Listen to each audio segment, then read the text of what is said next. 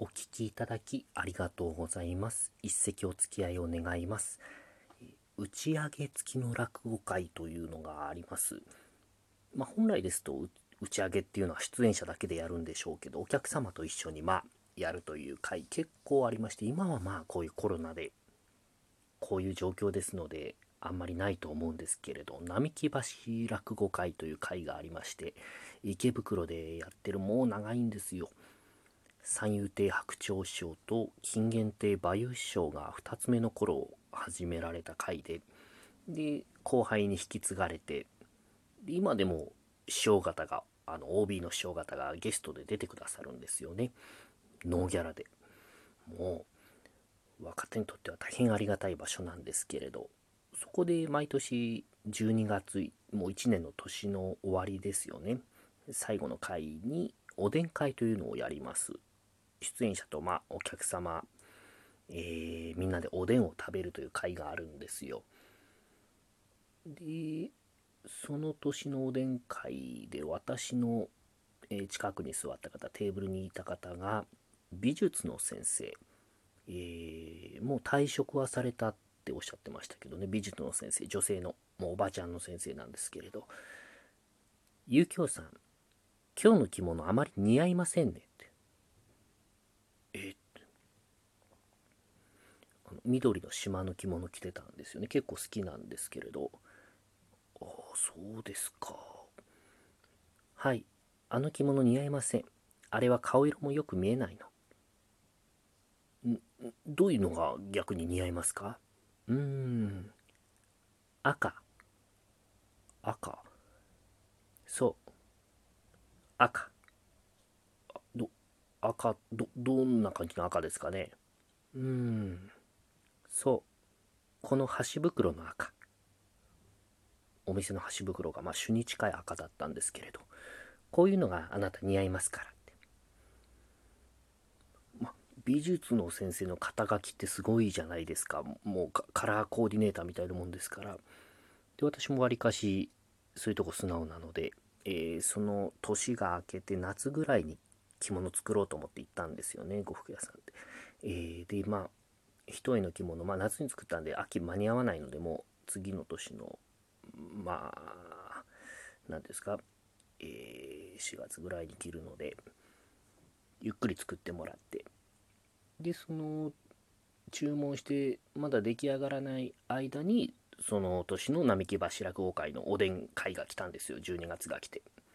でまたその美術の先生出てくださって。であの色の講義がまた始まるんですよね。その人間の顔にはブルーベースとかイエローベースとかがあって、えーどっちかに分けられるって似合う色がそれぞれ異なるって話。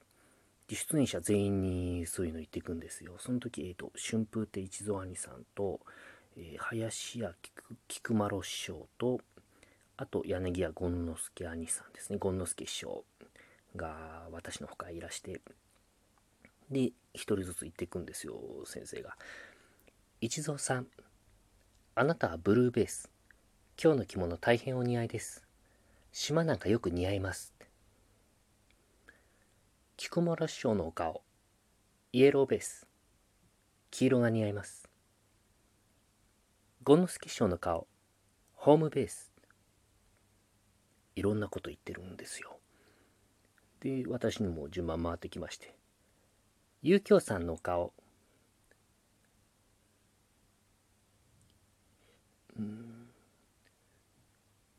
遊興さん。色が見えない。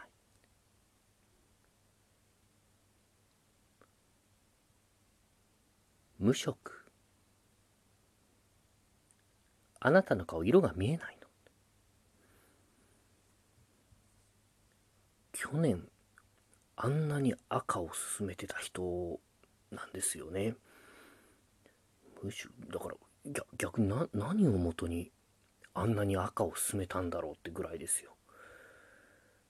有給さん無職。でまあちょっとふと冷静になってみるとその美術の先生ですよ女性の。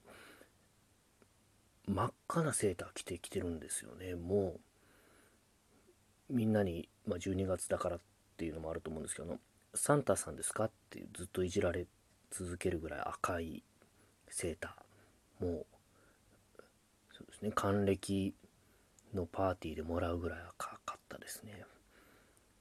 赤いセーター着てでもっと見るとその机の上にテーブルの上に置いてらっしゃるミニタオル赤いんですよ。ただの赤好きの可能性出てきたんですよね。着物高かったですよ。まあ美術の先生ですからね。ちょっと昨日初めて、えー、連弱手でその着物を着てみました。10人よれば気はといろお顔形が違うように人それぞれご気性というのも違うようでございますが